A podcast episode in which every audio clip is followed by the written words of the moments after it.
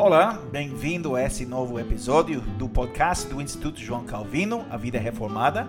Eu sou o pastor Jim Whitvin, diretor do Instituto João Calvino, e nós queremos dizer muito obrigado a todos vocês que estão assistindo nossos vídeos no YouTube e também que estão ouvindo esses podcasts.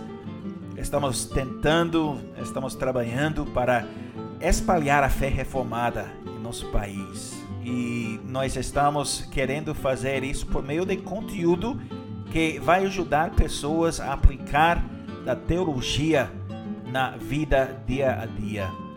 Porque nós sabemos que a teologia é muito mais do que algo simplesmente teórico, é algo que deve ser aplicado.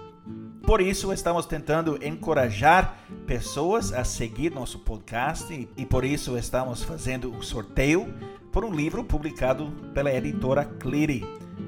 E esse livro é Os Dez Mandamentos, por Joachim Dauma, teólogo holandês, um livro sobre a ética reformada.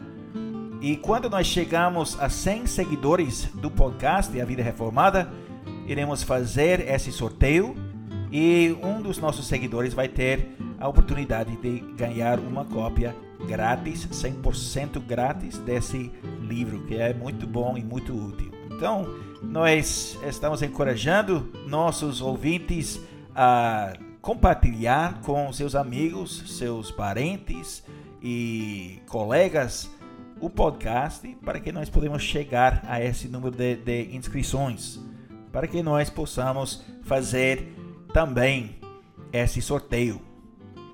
Então, compartilhe e nós queremos continuar na produção de bons materiais para encorajar o povo de Deus a crescer na fé e aplicar essa fé na sua vida.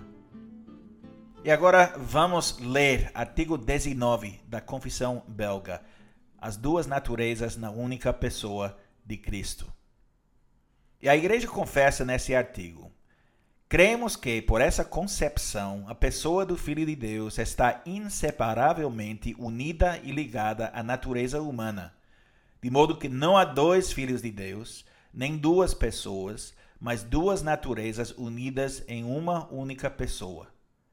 Cada uma delas mantém as suas características distintas. A sua natureza divina permaneceu sempre não criada, sem começo de dias nem fim de vida preenchendo céu e terra. A sua natureza humana não perdeu as suas características, tem começo de dias e continua criada. É finita e conserva todos os atributos de um corpo verdadeiro. No entanto, pela sua ressurreição, concedeu ele imortalidade à sua natureza humana, não havendo modificado a realidade dela, pois a nossa salvação e ressurreição dependem também da realidade do seu corpo. Contudo, essas duas naturezas estão tão intimamente unidas em uma única pessoa que não foram separadas nem mesmo por sua morte. Ao morrer, portanto, ele rendeu nas mãos do Pai um espírito humano verdadeiro que se apartou do seu corpo. Entretanto, a sua divindade permaneceu sempre unida à sua natureza humana, até mesmo quando ele jazia na sepultura. A natureza divina sempre esteve presente nele, exatamente como quando era uma criancinha, embora por algum tempo não estivesse manifestado. Por isso, confessamos que ele é verdadeiro Deus e verdadeiro homem, verdadeiro Deus a fim de vencer a morte pelo seu poder, e verdadeiro homem a fim de morrer por nós, segundo as fraquezas da sua carne. No credo apostólico, a igreja confessa que um dos elementos essenciais da fé cristã é que Jesus Cristo é o Filho unigênito de Deus, concebido pelo Espírito Santo, que nasceu da Virgem Maria.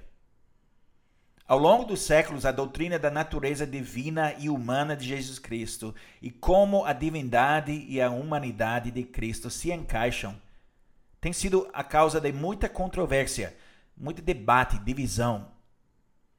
Agora, não entraremos em detalhes sobre todas essas coisas agora, mas havia pessoas que disseram que Cristo apenas parecia ser humano, que ele nunca era completamente humano na verdade. Houve pessoas também que disseram que ele se tornou o Filho de Deus em algum momento. Que ele não era divino desde o início, mas que essa divindade era algo adicionado à sua natureza. E já falamos nessa série sobre as seitas que ensinam que Jesus não é divino. Essas controvérsias na história da igreja foram muito importantes de uma maneira porque levaram ao desenvolvimento de declarações de fé como a que encontramos nesse artigo da Confissão Belga. E essas declarações são importantes porque nos protegem de cair em erros e heresias perigosos.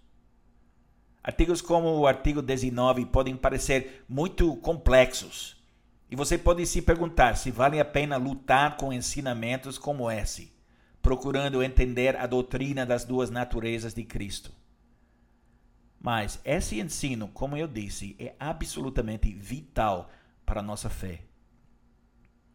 No último episódio eu falei sobre como Jesus era judeu que seu judaísmo era vital para quem ele é. E agora podemos ver que esse artigo é, na verdade, uma continuação do anterior. Porque a verdadeira divindade e a verdadeira humanidade de Jesus também são essenciais para a nossa fé. Nós encontramos o mesmo ensinamento no Catecismo de Heidelberg. E, portanto, quando fazemos uma série sobre o catecismo, falaremos mais sobre isso, se Deus quiser. Mas o que quero enfatizar agora é a beleza do plano de salvação de Deus e como essa doutrina se encaixa e como nós como cristãos, também podemos usar essas verdades ao introduzirmos a fé cristã aos outros e ao defendermos a fé cristã. Essa é a disciplina de apologética. Oferecer uma resposta bíblica e bem pensada às perguntas que enfrentamos quando falamos sobre o Evangelho. Um dos desafios básicos à verdade da fé cristã é feito por pessoas que afirmam que o cristianismo foi inventado por pessoas para seus próprios propósitos. Talvez esses homens estivessem procurando por esperança num mundo muito difícil e sombrio. Uma fuga de uma vida de tristeza e angústia. Salvação que existe além deste mundo, esperança numa vida cheia de sofrimento e decepção. Ou talvez algumas pessoas procuraram o meio de controle. Queriam controlar as massas e usavam a religião como ferramenta. Karl Marx disse que a religião é o ópio das massas, uma ferramenta usada pelas elites da sociedade para manter as pessoas sob controle, para que elas não se rebelem contra a miséria desta vida com a promessa de coisas gloriosas na vida por vir. E algumas pessoas dizem que os discípulos inventaram a fé cristã. Quando o seu grande mestre morreu, eles precisavam de algo para esperar. Eles precisavam de um motivo para continuar. E assim, eles desenvolveram a religião cristã para atender a essa necessidade. Mas quando eu penso na fé cristã, essa fé revelada nas Escrituras, essa fé explicada e ensinada em nossos credos, nossas confissões, sou levado a fazer uma pergunta: quem poderia inventar uma história como essa? Qual ser humano poderia desenvolver um caminho de salvação tão intricado, tão perfeitamente planejado, tão consistente, que responda a todas as perguntas, que resolva todos os problemas perfeitamente. Jesus foi concebido pelo Espírito Santo e nasceu da Virgem Maria. Ele é totalmente divino e totalmente humano. Ele não é uma mistura de divino e humano, ele não é um Deus menor, ele não é alguém que se tornou divino, levado a essa posição por causa de algo que ele fez. E claro, não entendemos e não vamos entender isso completamente nessa vida, nem explicar essa doutrina completamente. Mas ele é, e podemos dizer isso com confiança, 100% Deus e 100% homem. Mais do que isso, ele não é como todos os outros homens na história. Sim, ele é como nós em todos os aspectos, mas com uma exceção importante: a exceção do pecado. Sim, ele foi tentado e testado como nós, mas ele nunca respondeu a essa tentação pecando. O Salvador é divino, com perfeições divinas. E isso significa que ele poderia ser o sacrifício perfeito e imaculado ele poderia ser o Cordeiro de Deus que tira os pecados do mundo. Isso significa que ele poderia pagar por nossos pecados, porque ele é verdadeiro e completo ser humano. E a justiça de Deus exigia que a mesma natureza humana que pecou também pagasse pelo pecado. Ninguém e nada mais poderia fazer isso. Mas isso também significa que, como o próprio Deus, ele poderia suportar o castigo que Deus exige, algo que nenhum ser humano jamais poderia fazer. E isso significa que, como Deus, ele tinha autoridade sobre a morte. A sepultura não poderia segurá-lo. Ele ressuscitou e agora está sentado à direita do Pai. Mais uma vez, nós somos levados a maravilhar-nos com o plano perfeito de salvação de Deus, o plano que ele elaborou em Jesus Cristo. Somos levados a nos regozijar por causa da perfeição de Deus, sua sabedoria, sua glória.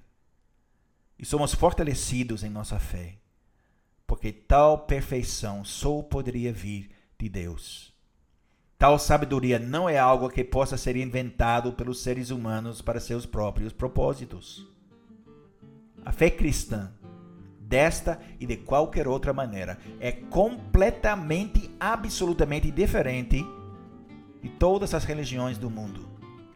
Religiões do mundo que foram inventadas pelos homens para seus próprios propósitos. Porque é verdade, é maravilhosa, é o único caminho da salvação.